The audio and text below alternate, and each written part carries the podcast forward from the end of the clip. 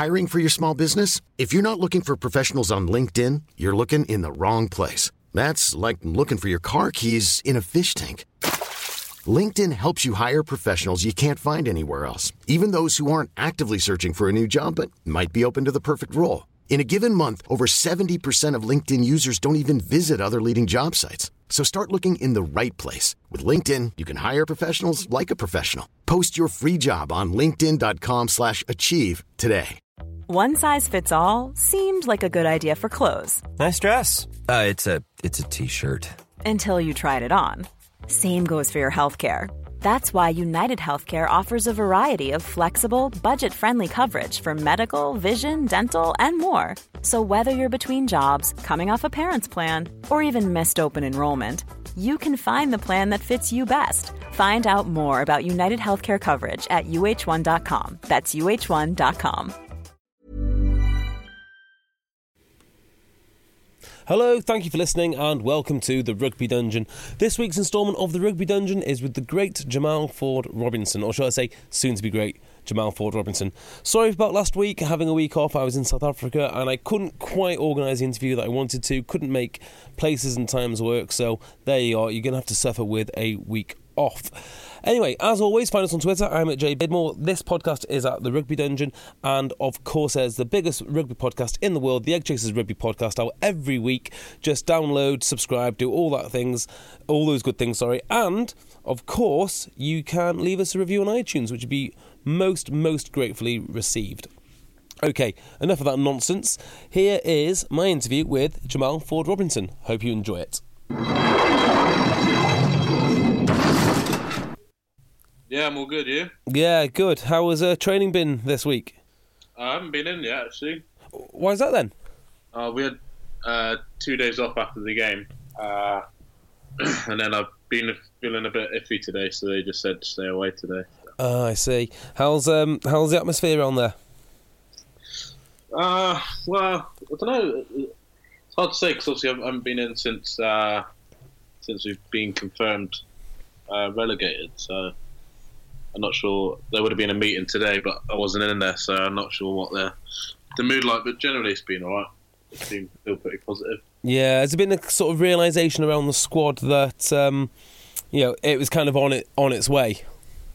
Yeah, no one was really.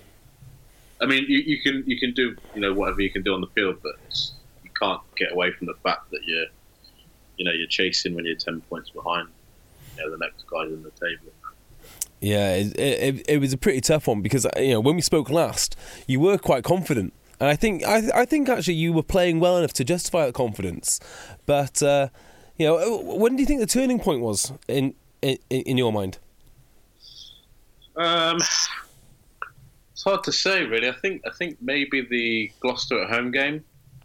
Um, you know, obviously, uh, trying to think back now in what games came in which order, but also we got that big win against Bath, um, which was like a massive boost in confidence for us. Yeah, was, that was huge actually. Last, I'm not sure.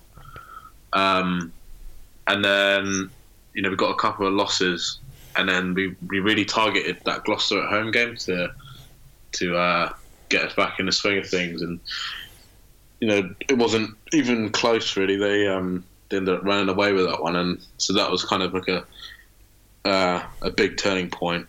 Mm. Uh, but I don't think we we, have, we, have, we didn't really, you know, we've never really taken the foot off the pedal in terms of chasing it down.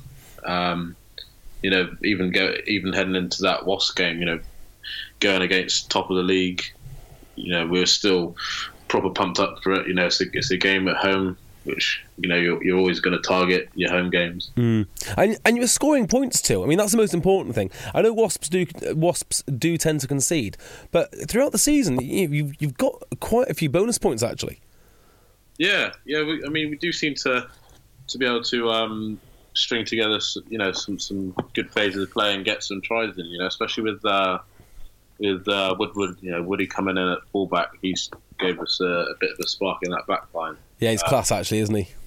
And and you've seen like, um, you know, when he first arrived, him partnering up with Van for, you know, they were scoring for days at that when you know, when that when they first started playing together. Mm. Yeah, and I think also targeting that targeting Gloucester, for whatever reason it is, I think Gloucester really come into a bit of form like late on in the season, and I think that's partly due just to getting some in, some injured players back.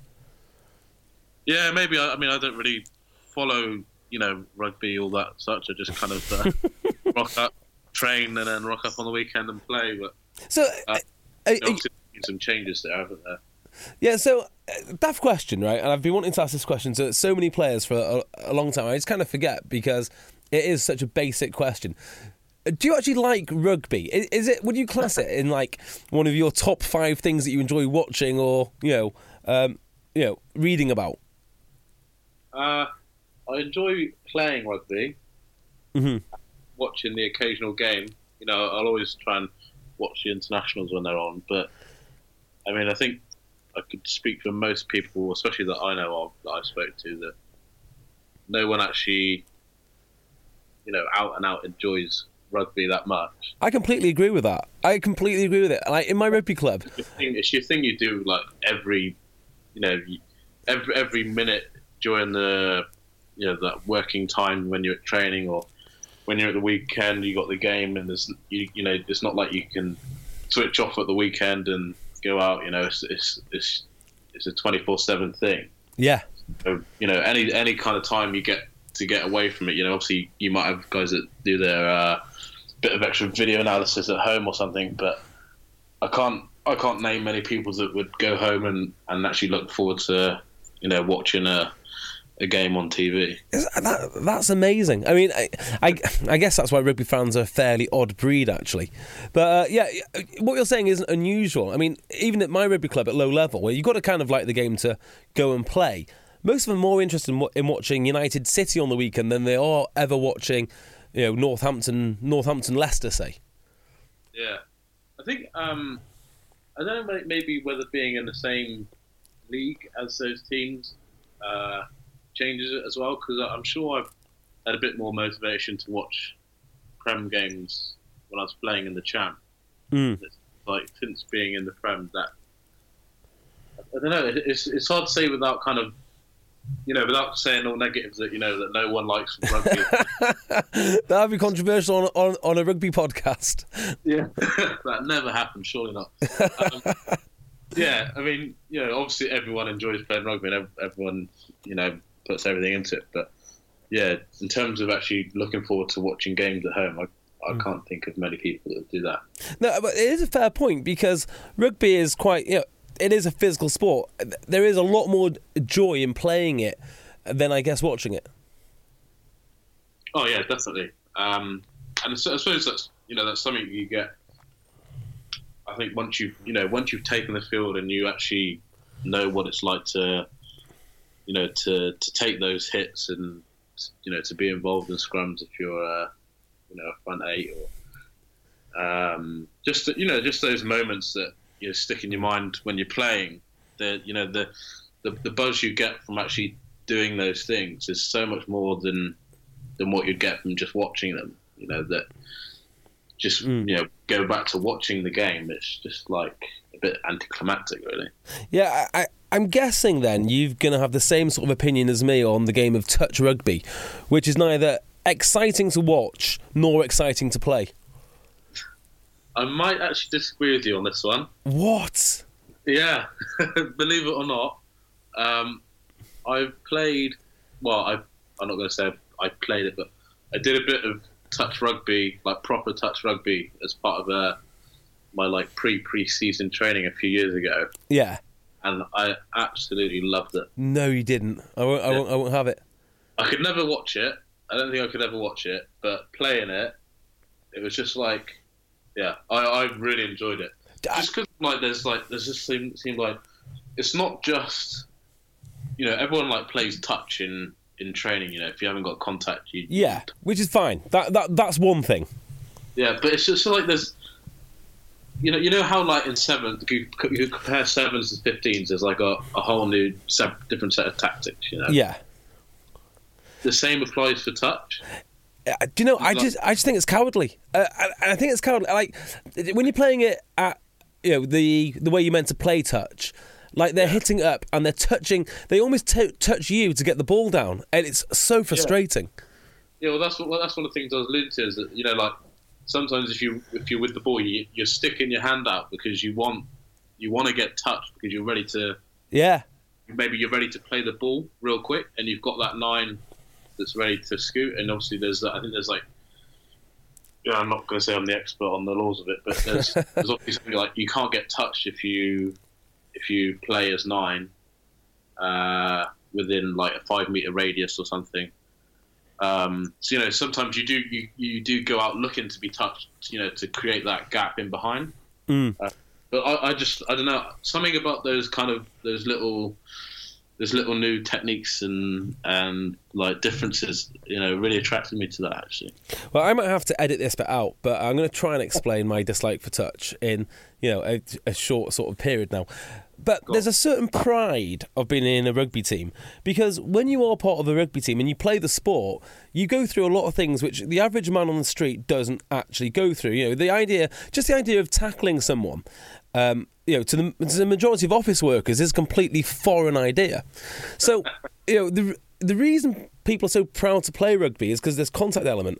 And then I see these touch rugby players, and I just think you're kind of sort of taking the credit of playing rugby but without doing any of the hard yards. And they're wearing their vests and their backwards caps, and they dress like rugby players, they act like rugby players, but they've done nothing to earn it. And that's what kind of grates on me a bit. I, I could see why that would get to you. If if uh, I think if, if it ever became popular enough to be televised, Oh, let's hope not. I'd maybe have an issue with that because yeah, Yeah, and it's, it's also like labeling yourself as a rugby player without actually taking contact is a bit of uh, Exactly. And do you know what? It gives people an, e- an easy way out. I mean, it might take a uh, like an amateur player a couple of years to get used to the contact, and then he's going to really, or she is going to really enjoy the game for you know, the rest of their career. Whereas if touch is an option for you, you might go, actually, do you know what? I'm just going to go and play touch. yeah. I, I can see where you're coming from now. Mm. I, can, I can see that. Yeah. So, if it isn't rugby that get that gets you going in uh, in your spare time, what is it then? Oh, uh, it's got to be gaming. I think. Yeah, I've heard this. You're a, a fairly avid gamer. I I love it. Not gonna lie, I can't beat around the bush. I absolutely love it. Now, Get them, do, and then you know, that's me. I'll get a couple of bottles of water around me,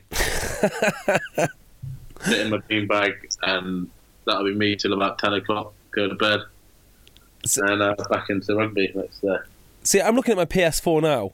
Well, it's not even my PS4. It- It's been sat on the floor for the best part of six months. I, I've I've never put anything in it.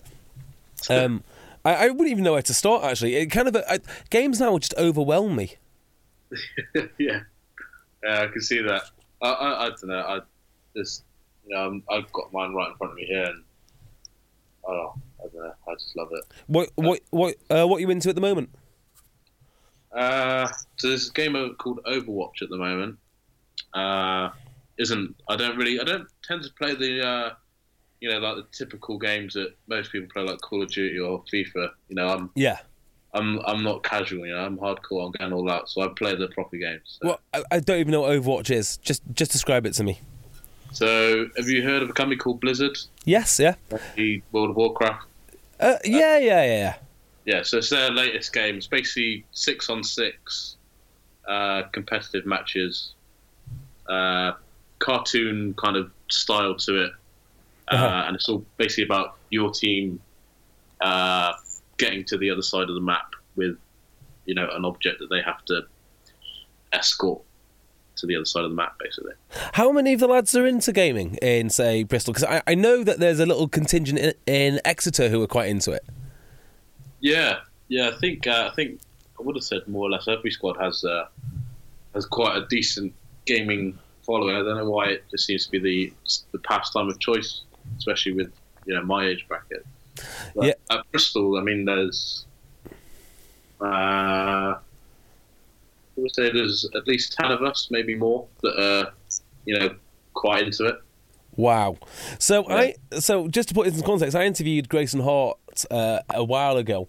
Grayson is a scrum half who plays up in Glasgow, and um, they've they've got uh, they've got a group that meets every Monday to read personal development books. Somewhat different to uh, to Bristol then. Yeah, yeah. I, I mean, there's one or two guys I can imagine might sign up for that club, but that's about it. Well, um, is it? I've got to get this wrong, and I am. Is it Luke Cowan Dickie who is uh, amazing at, at something? Yeah, yeah. Uh, so I was talking about this earlier. It was online. Um, uh, think he was like number one in the world at something on Call of Duty. Yeah, which is when you think about the numbers involved, is is almost as impressive as playing hooker for Exeter. Actually, yeah, I mean, yeah. I mean, well, being number one in the world at anything on Call of Duty is, you know, a massive achievement. If you can call it that in the gaming world, but yeah, I don't know where I heard that from. I, I do you know? I think it is on the Flats and Shanks podcast. I'm not entirely sure. I probably is. Yeah, I, I've, I definitely, I've definitely heard that he's, uh, he's, he's pretty hardcore. He's pretty flat. I think him and his brother, uh, Tom, they go at it pretty hard. Yeah. Uh, by any chance, have you been on Twitter today? Uh, a little bit. Have you have you caught the video of um, have you caught the video of the Exeter analysis room? I guess it is, and they're all watching TV. I was literally about to watch it until you rang. I think. Was Oh, the if- one about that when they announced the lines? Oh, it's amazing! It's probably the best the best video of the day. I'll, I'll, I'll, uh, I'll get on it after we uh, finish here. Did um The Saracens one actually, that was pretty cool. I've not seen that one. Uh, is that when they're just basically what, watching all the lads getting called um, called Yeah. out? Yeah. Yeah. Uh, uh, do you know what confused me today? Which is like everyone who I mean, I'm sure you've picked the Lions team at some point, yeah? Uh, I had Probably not. You were pro- probably too too busy gaming. yeah. Well, I you know, so uh, nerds like me have picked Lions teams. P- people have been picking Lions team teams up and down the country. So naturally, you would start with say tight head prop, finish at eight, and then start the backs. Well, they separated backs and forwards, but then they read it out in alphabetical order, which was no good to anyone. Yeah, yeah. I mean, I I had I got sent to a, a list of uh, of, a, of an apparent squad that had been named. So I was kind of referencing that to uh, the announcement. But yeah, they read out in alphabetical, so I was completely lost. I don't even know why. Why why would you do that? Exact, exactly right. It's kind of ruined the fun for everyone who's been picking teams from front row to fullback for the past three months. Yeah, yeah. I couldn't get my head around that. So, I mean, obviously you weren't in training today, uh, but were you guys doing what, say, Exeter and Saracens were doing and huddling around the TV? I know there wasn't, um, it wasn't as likely that you were going to get a Lions player, but still, there's a curiosity aspect. Yeah, I'm not sure what they did actually. I haven't actually spoken to anyone that uh, uh, was at training today. I was busy doing. I did a four day's work at home actually. Did uh, nine till five, sat in front of the TV. So Ah, it's important. Uh, video analysis of. yeah, yeah, video analysis of uh, Overwatch. Nice. Uh, so, I mean, if you've had a chance to have a look at the squad, what do you what, uh, what do you make of the Lions team for this year? Looks pretty strong, isn't it? Yeah, I have had a look at it. Um, yeah, I can't see. I mean, from from what from my limited rugby knowledge, can't see any weak weak links in there. Uh, so you must have faced off against Marler, and I'm assuming you've faced off against Mako, yeah? Uh, don't think I have actually. Have you not? No, because I, I didn't play the Harlequins at the start of the season, and I think Marler was away with England when on the return game, Mhm. And didn't play Saracens at home, and we've got them next week. So no, I haven't faced off against either of them. Oh, shame. I was going to ask you uh, what what they were like to what they were like to scrimmage against. Yeah, I can't give you an opinion. Sorry. There you go. Uh, is there anyone in the Premiership that you've come uh, come up against this year who has really impressed you, scr- scrimmaging wise? Uh, yeah, without doubt, Nathan Catt. Really? Yeah, I, he, I still get nightmares. You go, uh, go on, describe that. He he just tore me apart. I literally was clueless, didn't know what to do. Re- I So, think faced him three, three times now. So twice in the Prem and then once in Europe. I think I've come up against him, and like every scrum, I'm just trying everything I can, and his, his uh, their I think they work really hard on their um, what what we call at Bristol the conversion. So you know when as soon as that ball's put in, it's that that eight man shove. Yeah. Um, you know you got different. You know, not not every team goes for that shove initially. You know, some kind of like wait it out, go for a longer scrum. Um, and I think they just work really hard on, you know, going all eight as soon as that ball comes in, and I, I, like we just couldn't handle it. Wow. So yeah, I, it's weird you say that. I had Nathan Catt on the program uh, three weeks ago.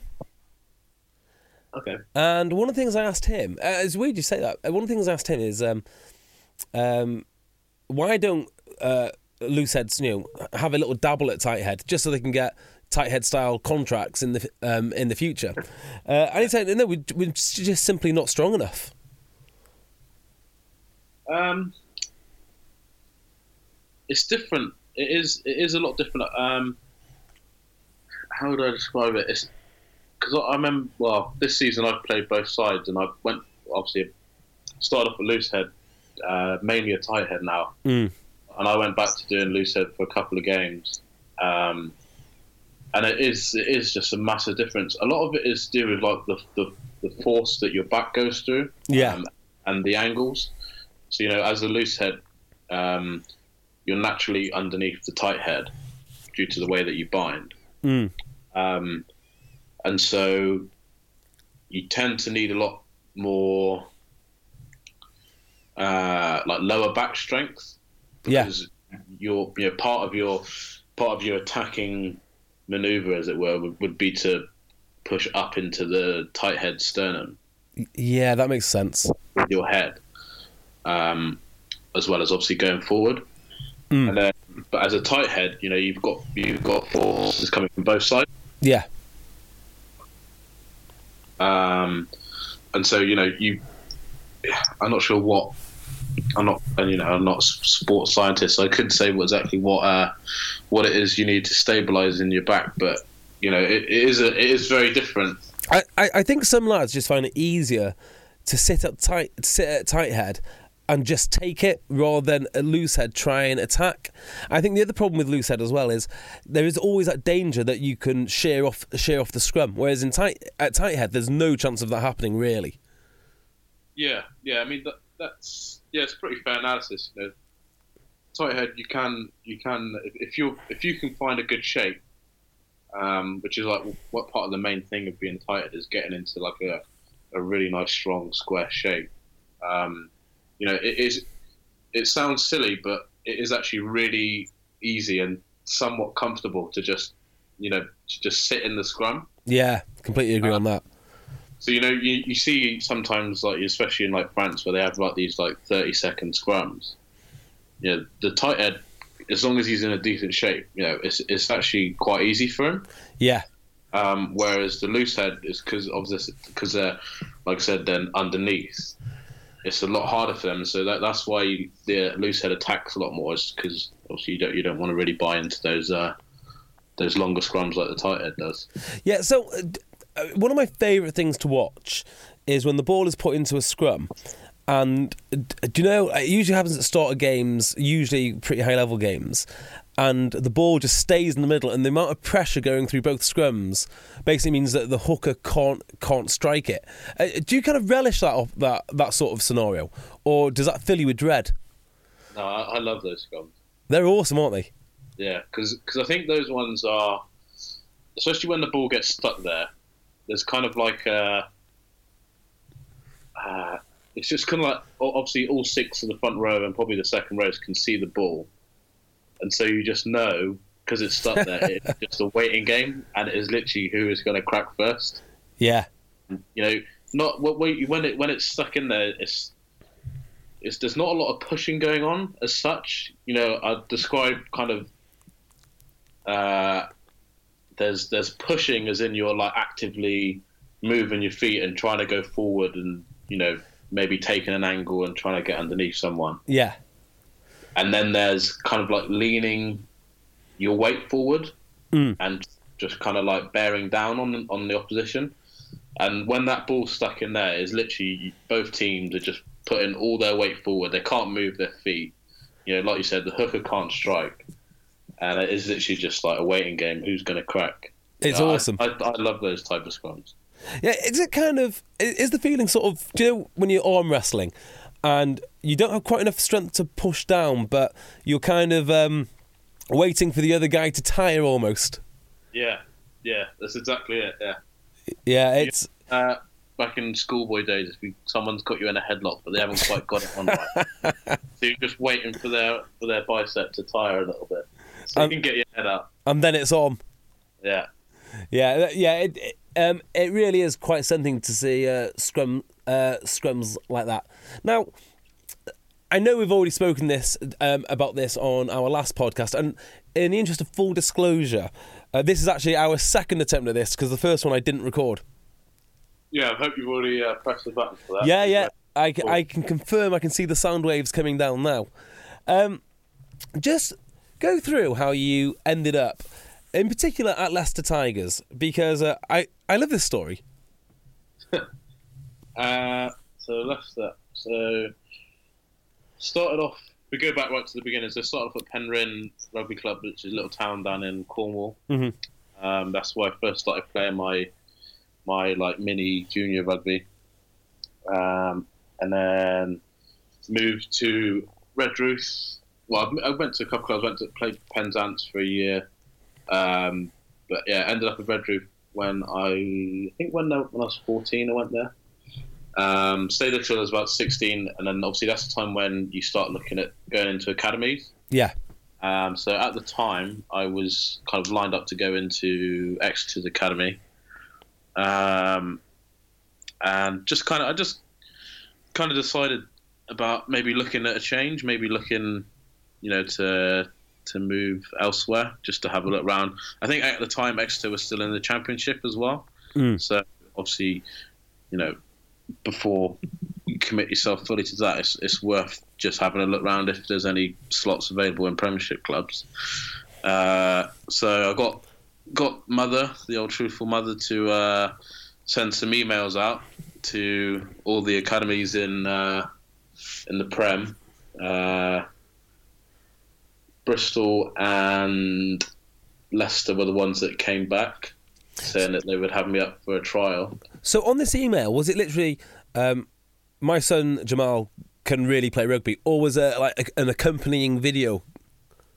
Uh, no, I didn't, no, I didn't have any footage. So it was literally just mum doing her best at trying to sell me off. Tell you what, she must really know her stuff. Uh, can play loose head, also tight head, pre- pretty good lifter, uh, rel- uh, relatively good ball carrier, that kind of thing. Yeah, yeah. Well, I'm sure uh, you know any loving mother can hype her son up about how bad he is. um, you know, I so I went up to Bristol and Leicester. Did uh, well, went, yeah. So I think the first time I did was Bristol. Went up there for a trial. Mhm. Um, did a couple of days training with like the, you know, like the bigger the EPDG squad. So like the bigger group that then gets filtered down. Yeah. Um, and then went up to Leicester. Leicester was a club that I'd always supported as a as a kid. Um, I think it was because I think Mum might have supported them, so I kind of just jumped on the bandwagon. Um, so I went up there.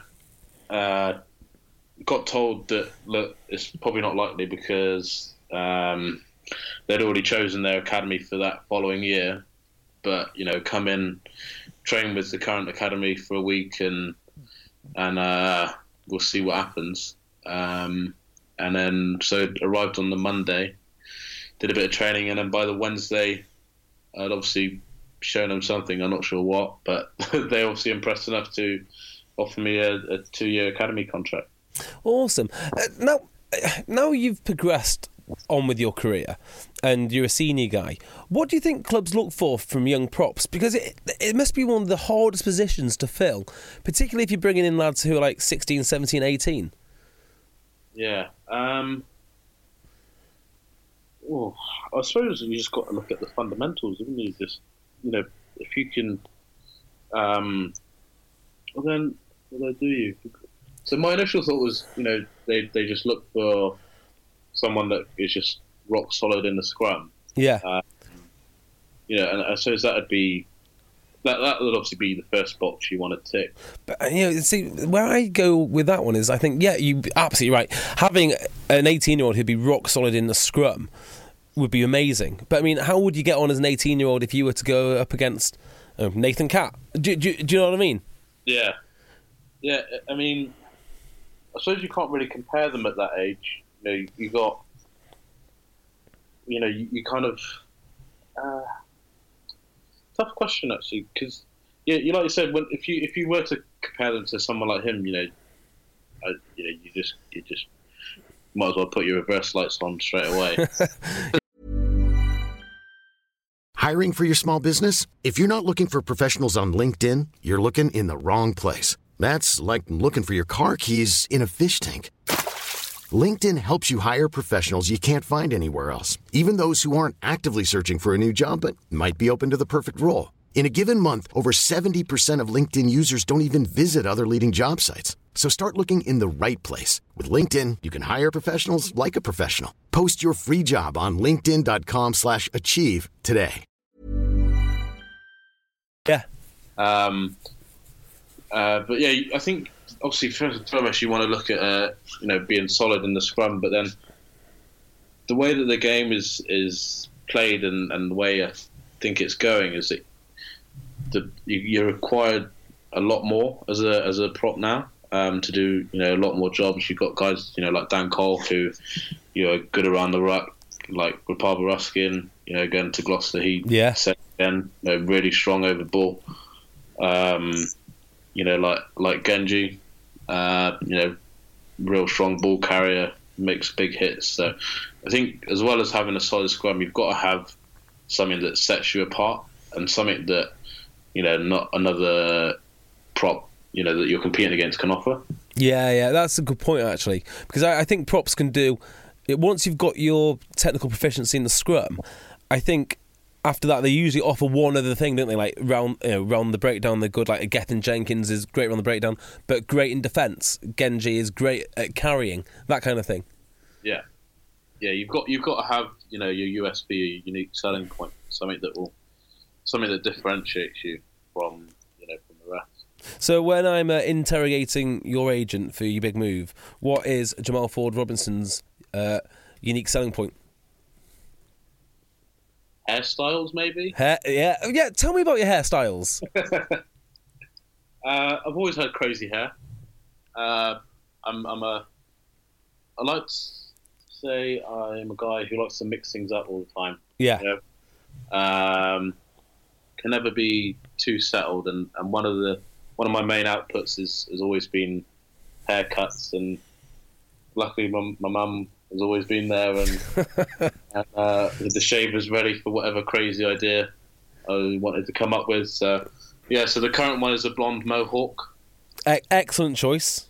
Yeah, um, mohawk I've had, I've had for a while, and I was I was a bit stuck in a rut. I didn't know where to go with it, what what haircut to get next, and then I thought, oh, well, why not just change the colour of it? And so that's how we we are where we are. Excellent. Uh, you've not gone the gone down the tattoo route yet. No, something I, I do actually really want to get. I really want to get a tattoo. Really?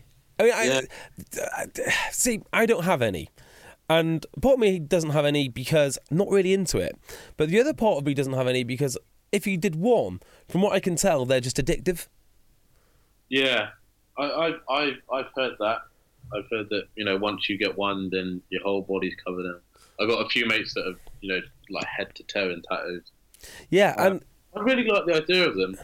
I, I do I do quite want uh, a tattoo, but you know the other side of me is just like, do I really want that on my body for the rest of my life? exactly. You know, and I suppose like it's it's the way you look at it. You know, some people, you know, that they they use the tattoos as like to you know signify moments in their life, and so you know you can go back and you can look at the tattoos. You know, there's a, there's a guy I know. He's a a comedian, Jim Smallman. His name is. Mhm. Um, and if you look him up, I mean, it is ridiculous the amount of tattoos he has, and they're just and they're not like you know, they're not someone who's got like a planned sleeve of, you know, like here's my family here, and and they lead into this moment here. It is just you know whatever happens at that time. He's like, yeah, I'll get a tattoo of that. You know, he's, he's got one. He enjoyed uh, when that film Anchorman came out. Yeah. He enjoyed that so much that he got a tattoo of Ron Burgundy. You know, Yeah. it's it's that kind of thing. You know? Uh, So it's just the way you look at it. You know, do you look at, do you, do you want to keep them as like just show moments in your life, or or do they mean something really you know significant to you that you want to do you want to keep? And I suppose nothing that significant's happened in my life that I uh, want to see for the rest of my life at the moment. Well, there is that, and also, you know, they are pretty cool when you're, you know, in your twenties and you're a professional athlete. I do wonder how well they'll go down, you know, the flaming neck tattoo when you're doing the corporate speaking circuit. Yeah, I can't imagine they uh, they go down too well in the office. Yeah, there's, one of the one of the boys there, uh, Max Crumpton. He he goes on holiday every year to uh, Thailand, I think it is. Max, Crom- Crom- is that the prop, Crompton? Uh, no, the hooker. Uh, right, because was there not a prop called, called called Crompton at Bristol for a while? Uh, Sure, there was. is it Darren Crompton? Yes, it is. Yeah, this, this is Crompton, so with the U. Ah, right, okay. But yeah, I see where you're getting at. Um, but yeah, he's he's got some horrendous tattoos, and I, I'm going to make sure he listens to this just so he knows I called him out. Oh, uh, please But, like, enlighten in us. between his fingers, it's like he's got like little logo things going on. Like he's got like uh like the logo from Harry Potter, like a, diamond, Oh, you know, some really random stuff. if you look at his like fingers side on, you just see that he's got these like horrendous little things he gets from Thailand. Well, I'm not sure, right, if this is the worst tattoo or the best tattoo. I'm, I'm not entirely sure. Do you, uh, do you know Matt Banahan well uh, at all? No, I know who he is, but I don't. Yeah, I don't know. So, uh, legend has it, and I, I honestly don't know if this is true or not, but um, there is a tattoo. I, I'm going to sound stupid now. If this isn't true, I'm going to sound like an absolute idiot. But um, he's got a tattoo, and I'm pretty sure it's something like it's two planes dogfighting, except half it is tattooed on him, and the other half is tattooed on his brother. I like that. I, I, I you know what? I, I'll, I'll give it a pass for sheer imagination. Uh, It's either that or, or is it a cannonball? It's said that it, it requires two bodies. Uh, I've got. I've, I've actually got a lot of time for that. I do like that. Yeah, yeah. I, I, I, quite like it. I've got to say, I quite, I quite like the guys like uh, Jack, Jack Nolan. That seems to be done quite well, actually. I mean, it's a little bit boy bandy, but it's all right. Yeah, he's got his old body done, hasn't he? He's, that's pretty. It's, That's pretty incredible stuff. it's just hours of time as well. Oh, he can do what he wants, wants as well because he's a lion. Yeah, and that. So, you're looking forward now to next year. You're going to be going over to Northampton. Um, what was the um, what was the motivation to sign that? I mean, it, it's easy now with um, with uh, with hindsight and Bristol being where they are. But of course, this happened around Christmas time, did it not? Uh, yes, it, yeah, around that time.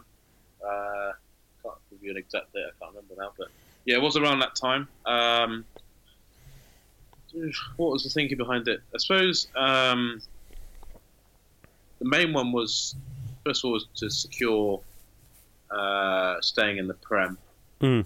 Um, that's something that you know was always number one on my list Yeah.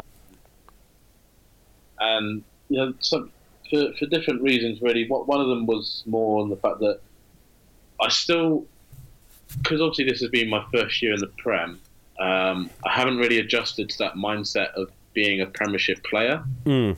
If that makes sense. Yeah, absolutely does. So um, I'm still I'm because everything uh, it seems like every year I've you know I've, I've gone up a level you know going from like national two up to champ and then straight into into prem and so I'm still kind of in that mindset where being in the premiership is is something that uh, I've kind of fallen on my feet with that I'm very lucky to be in Mm. and so any way to secure staying in there um, you know, was, was like a big positive for me. Um, obviously, you can look at it the other way, and you know, let's um, you know go back to Christmas and you you deciding to stay with Bristol to move on. Um, you could look at it the other way and say, you know, either way, stay with Bristol. Um, you know, even if West comes to West and end up in the Championship, I might be better off because might be better, might uh, get more game time done in the Championship because you know not every game is has as much riding on it as the Premiership does. Yeah. Um, but like I said, because of my my mindset with you know still kind of being lucked out to be in the Prem, um, that was something that I was you know quite eager to maintain. Do you think an element of that mindset comes from the fact that Bristol are quite new to the Premiership? So, although there's a lot of guys with Premiership experience there, as a squad, it's completely new to them. Yeah, yeah. I mean that that is that could be it as well. You know, a lot of guys um, that, that came up, you know, with Bristol haven't actually played in the Prem.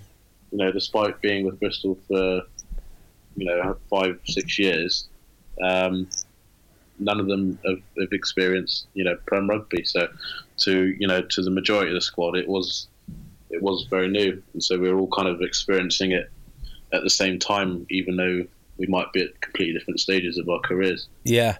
Yeah, I mean, I do think that's a big part because when you go to Northampton, there's going to be no two ways about it. That is a Premiership outfit through and through. Yeah, yeah, exactly. You know, they you know they got they got two lions in their squad. You know, Mm. when uh, when things are going right for them, they've got you know I- I put it close to ten England internationals. Yeah, it's crazy, isn't it? Uh, and the French international, of course. Don't forget him. King Louis, of course. Yeah, Also, high praise for, for yourself because when I think of Northampton, I always think of a team that takes its front row very, very seriously. I mean, if you look since I've come back into into the Premiership, a lot of their game has been built around what their front front row can do, not just in terms of uh, scrummaging, but in the carrying game too. Whether it be uh, Mujati, Tonga'uiha, of course, he's with you guys now. I think is it Yeah. Yep. Uh, then they went to Corbisiero, and now they've got a selection of about six lads who are playing in the front row. Who I re- I, I rate them all, whether it be you know the two hookers, Mike uh, Mikey Haywood and Hartley, or the selection of, of of four props. I mean, they've got lads like Paul Hill on the bench, and I really really rate uh, Paul Hill. So uh, huge huge cre- huge credit to to to, you, to yourself for going there. thank you. Yeah, I mean, I suppose I haven't really thought of it in that perspective. You know, I've, always known that Northampton are someone that, that pride themselves on you know their, their forward play and dominant in the scrums and, and in the maul. Um, yeah, when you when you say it like that, I mean, yeah, it is it is uh, No pressure. yeah, no pressure, but yeah, it is quite. Um, it is. I don't know how to describe it. It is one of those environments where, you know, like like you're saying, relating to the uh, to the you know the, England and Lions in that squad. It is one of those environments where, you know, it is you got to go hundred percent and and uh, a lot is, is expected of you. So, did you have your first conversation with Northampton between you and Jim Mallinder, or was it you and Dorian West, or have I got that completely wrong? Uh, so the first conversation I had was with the team manager, actually. Okay. Um, so I kind of I kind of leave the whole club side of like you know when it comes to looking for a new club, I kind of leave all that to my agent. I let him you know let him go, see what he comes back with, and then um, you know the day after a game when I'm not having to think about too much, then I'll talk to him about options. And Yeah. I heard that was a potential uh, option. Actually, going into that uh, Northampton game where we played them away, Mhm. um, and then yeah, uh, had a pretty decent game up there. Um, and then yeah, the first person I spoke to was uh, team manager Paul Shields over Skype actually. Yeah. Um, and then, yeah, following that conversation, went up and met everyone, met all the coaches, um, got the rundown, especially from Dorian West, about what was expected of me. And just give me an idea of what uh, what is expected of you when you arrive there. Um, basically said, don't eat cakes in the off season. uh, turn up fit, raring to go. Um, don't hold back, basically. Awesome. Two things I love about Northampton. Maybe maybe it's more the fans than the players, but um, certainly Northampton in general. One, sponsored by Church's Shoes, which is amazing. Yeah. So if you like shoes, it's pretty much the best club to play for anyway. And second, from what I can tell, looking at the Northampton fans when they came up to Sale, they've got their own Northampton tweed, which is a dark green with a lighter green stripe and a and a yellow and a yellow stripe. Well, I'm afraid I'm not a massive fan of shoes or tweed. It's a shame. I'm willing to buy in. I'll do what it takes. I'll buy in. I've already had a, a few requests for Church's shoes. Apparently, when you sign for Saints, you seem to get unlimited Church's shoes. Is that right?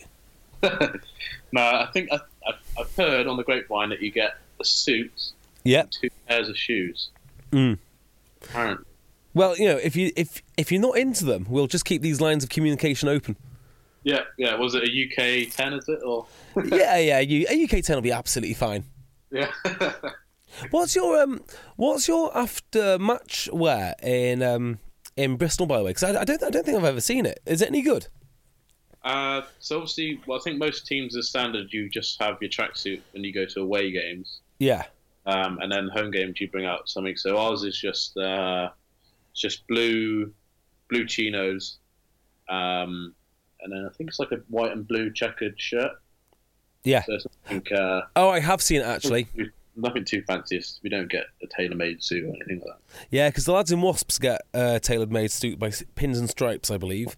I know there's something going on with Ex- with Exeter because they've got their tweed. Uh, obviously, Bath have their mustard chinos. I, I know far too much about this. Actually, I didn't realise how much how much how much of that I knew. Uh, and then uh, the Northampton boys look very very smart because of the church because of the church's connection. Yeah, yeah. Well, I, I actually um, went up and, and uh, watched one of the games when they played Leicester at home, and uh, you know met up with a couple of guys that I knew there, and yeah, seen they were all uh, very much kitted out, which you know, is something I'm going to have to adjust to because. You know, I, I, if I if I could get away with wearing a tracksuit to a funeral, I probably would. So you signed for Northampton. Uh, the day you the day you've signed, uh, did you know that Mitch Eadie was going along, or did you see him in the corridor like Mitch? I've got amazing news, and he's like, "Yeah, I've, I've got amazing news too. Yeah, you go first. Nah, um, no, I, I did hear because you know as you, you kind of have like a you know you, every team has the there's like there's li- little groups inside the team Mm. um, and you know the the guys that are Bristol born tend to uh, gravitate towards each other so um, we had both spoken about uh, potential options for the following year um, and yeah as it turned out we both decided on the same one. It was, and we never really like encouraged each other to to move together, you know, because yeah, everyone else is yeah, everyone's career is different, and Yeah, and it depends on you know who's in front of you when you go to that club, and and you know all, all sorts of factors come into decision. But um, yeah, as it turned out, we both both decided to to move up to Northampton, which is uh, it's quite cool actually. You know, Knowing someone, you know, especially that I've you know just would, would have just finished playing with, moving up there as well. yeah. Well, um, how have I lost track again? Amazing. Um, yeah. So, uh, do you think it's, it's fair to say um, Mitch Eadie is one of those players that um, just hasn't had enough exposure in, in the Premiership? And if he had been fit for the full season, uh, we would we we would be appreciating him a lot more. Yeah, without a doubt, he's uh, he's one of the most naturally you know, talented people I've ever played with. Really. If he, if he, I, I can, I'd almost put money on it. Not much because I haven't got much, but I'd put a couple of quid on it, saying that if he had been playing uh, Premiership for the last three years, he'd be. Well, I know he's English and he can also qualify for Scotland, but he would he'd be in that England team, no doubt. Oh, is he Scottish qualified too?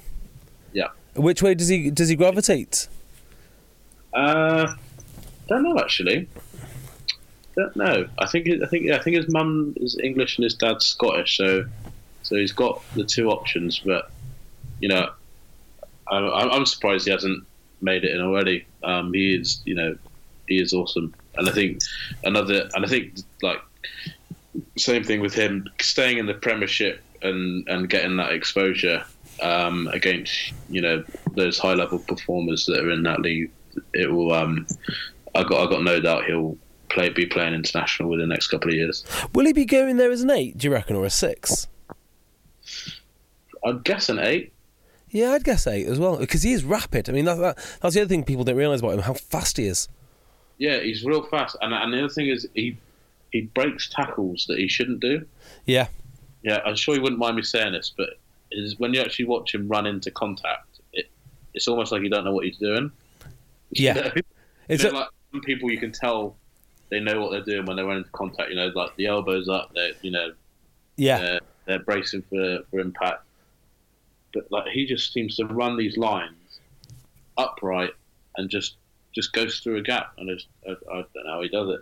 it's one of those weird things that when people are not coached, to, when people are very unorthodox, they're much harder to play against. I mean, we, we spoke about the guy already, just briefly, but um, his competition there, uh, Louis Picamoles, you you don't really know what he's going to do, and if you do know what he's going to do, you know he's not being coached it. He just does it. It just he's standing still, then he kind of pushes his forearms into people, and then he just carries on going.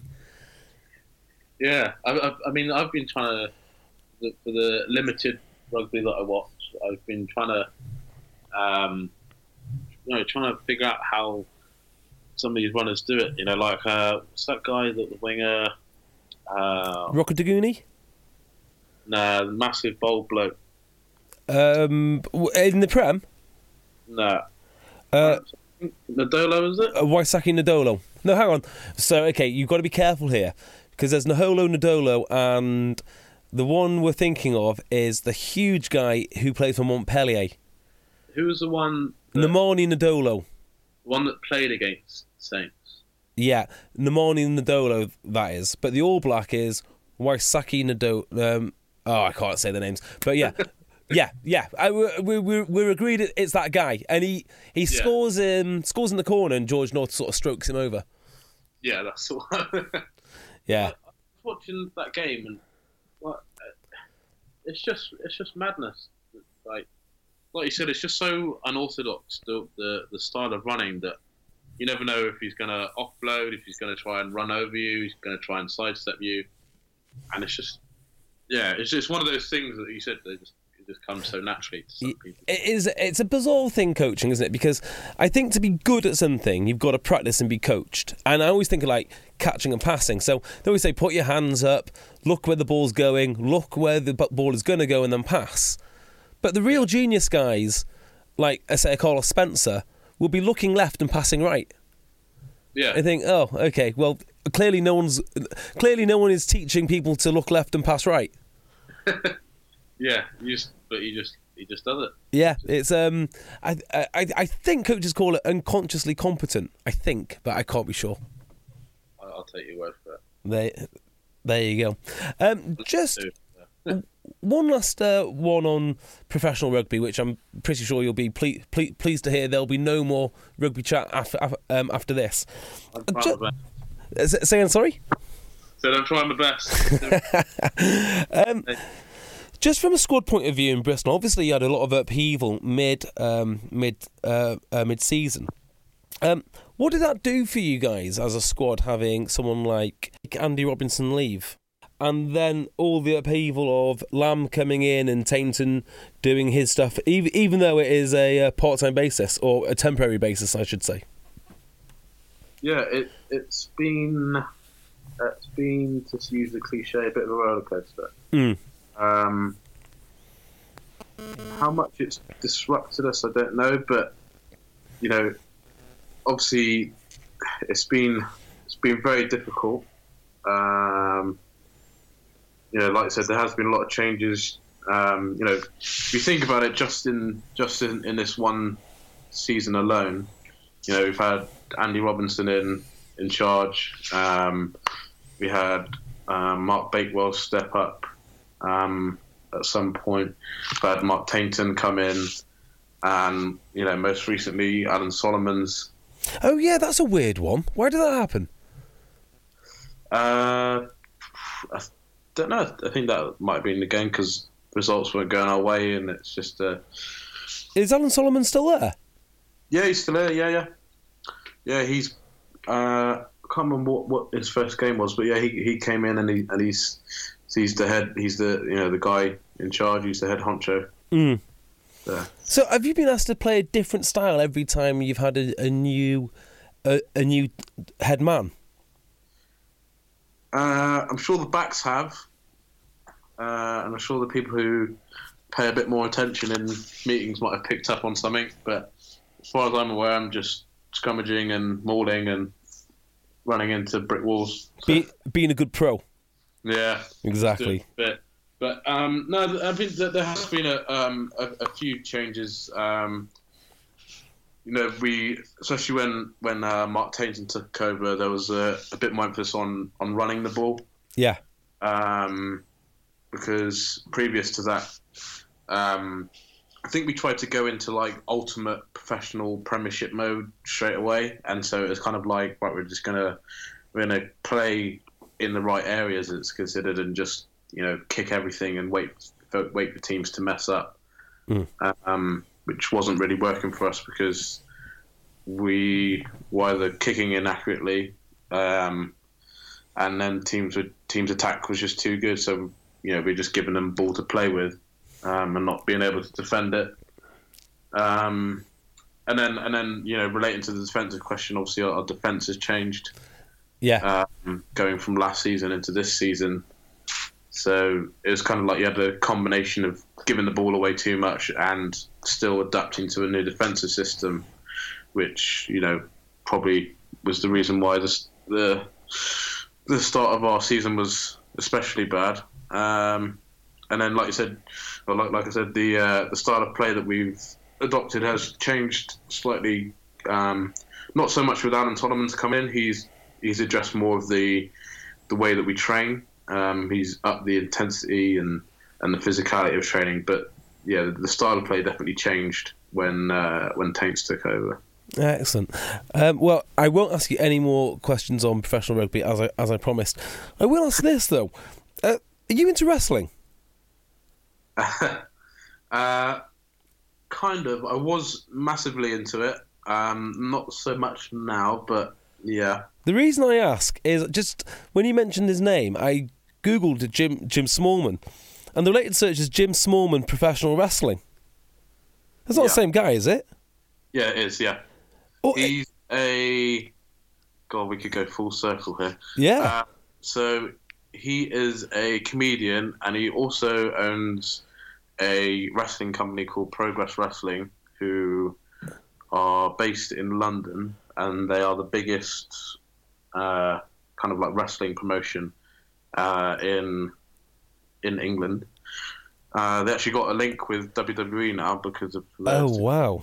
so yeah, they uh, they they took off. Uh, I don't know if I don't think this is quite public knowledge yet, It It will be in about three seconds. but it will be in a few seconds. If you were, I'm just going to try it now on my phone. Wait. Uh, no, it's not going to pop up. There was one time a certain someone under the name Crisis appeared in Progress Wrestling Uh, who I, may or may not resemble a certain professional rugby player called Jamal. well, I was gonna say this sounds like a. Uh, this does sound like a potential career change here. Yeah, Uh, did did you win? Did uh, uh, did you fight? I did. I had one match. Um, it was when I was playing for Cambridge, so I was part time. Awesome. Um, yeah, I, I'm trying to think how I remember I met how I met Jim. I think it's because we were both living in Leicester at the time. He's I think he's originally from Leicester. Yeah. Um, so yeah, I went along and did a bit of training because I was still, you know, like super into uh, the whole wrestling side of things then. Um, and yeah, ended up having a uh, having a, a wrestling match. That's awesome. And you won. I can actually find it on YouTube actually. Oh, that's amazing. I'll have to. Uh, I, I'll have to repost that on Twitter if you find it. Uh, if you Google, well, you're going to spell it's spelled differently, so it's Crisis, but it's spelled K R I S Y S, and you put versus Tyson, and it should pop up. Nice. That's it. That that. See, that's the sort of nugget of information that you don't get from uh, get from other podcasts. Yeah, anyone that's listened to this will know, but it'll be kind of like an inside inside info until uh, until that spreads. Excellent, mate. Really, really, really, really appreciate it. Delighted that this time we've actually got it recorded so people can hear it. Um, let everyone know where we can find you on Twitter, um, and you know where we can actually where we can find you on Twitter, and when you'll be posting this YouTube video. Uh, okay, so I'm J Ford Rob on everything: Twitter, uh, Instagram. Uh, I think that's all I do yeah, Twitter and Instagram, J Ford Rob. The video, uh, well, whenever whenever you post about this uh, about this podcast being available, I'll I'll put a tweet out, and then uh, we can put them out simultaneously. Superb, mate. Really, really appreciate it. Um, I shall uh, I will catch up with you when you need mealtime inspiration, it's worth shopping Kroger, where you'll find over 30,000 mouthwatering choices that excite your inner foodie. And no matter what tasty choice you make, you'll enjoy our everyday low prices, plus extra ways to save, like digital coupons worth over $600 each week. You can also save up to $1 off per gallon at the pump with fuel points. More savings and more inspiring flavors make shopping Kroger worth it every time. Kroger, fresh for everyone. Fuel restrictions apply soon.